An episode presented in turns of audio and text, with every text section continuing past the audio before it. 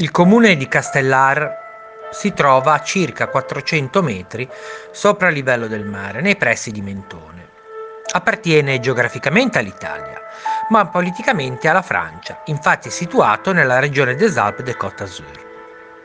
Esso confina con il confine ligure di Ventimiglia nel territorio di Imperia, motivo per cui, ai tempi dei fatti che andrò a narrarvi, la giurisdizione ecclesiastica era quella di Ventimiglia. Il comune di Castellar passò definitivamente alla Francia nel 1860. In questo paese, nel settembre 1622, si iniziò un terribile processo nei confronti di cinque malcapitati. L'accusa era consueta, ma tremenda, stregoneria. Tra loro, la maggiore indiziata ad esercitare le arti malefiche era tal Peirenetta Raibaudo, rea di aver provocato con le sue malie infermità mortali a poveri infanti, di aver copulato con il maligno e di essersi trasformata in gatto e in altra bestia di immonda natura. La donna sotto tortura confessò che per l'esercizio dei suoi sortilegi avrebbe utilizzato ingredienti oscuri quanto repellenti, come la polvere di rospo essiccato, le ossa di morte triturato, nonché l'estratto della radice detta sangue di drago. Tutti ingredienti utili per realizzare il fatidico unguento, con il quale lei avrebbe poi unto il bastone di nocciuolo, detto anche di avellano, che le avrebbe consentito il volo verso il sabba.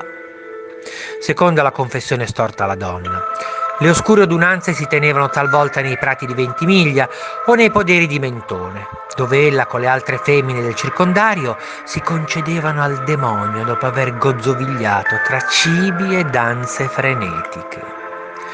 La poverina rivelò inoltre che una volta si era recata volando in groppa ad un demonio a castellare il vecchio dove in un oscuro patio due malefici emissari del diavolo la obbligarono a rinunziare al sacramento del battesimo e alla cresima, nonché di rinnegare Dio, la Madonna e tutti i santi e sante del paradiso. Sentiti i testimoni che confermarono i capi d'accusa e ignorando invece chi depose in suo favore, dichiarando che la Perinetta fosse una povera donna scema di cervello, il tribunale, il 31 gennaio 1623, per voce del giudice Cristoforo Cumis pronunziava la tremenda sentenza.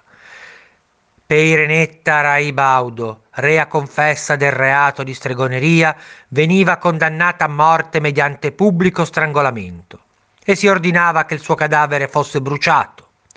Tuttavia la condanna sarebbe stata eseguita soltanto nel mese di novembre. Davanti alla chiesa di Sant'Antonio, l'infelice veniva strangolata per mano del crudelissimo boia, e dopo essere stata arsa, le sue ceneri furono sparse al vento.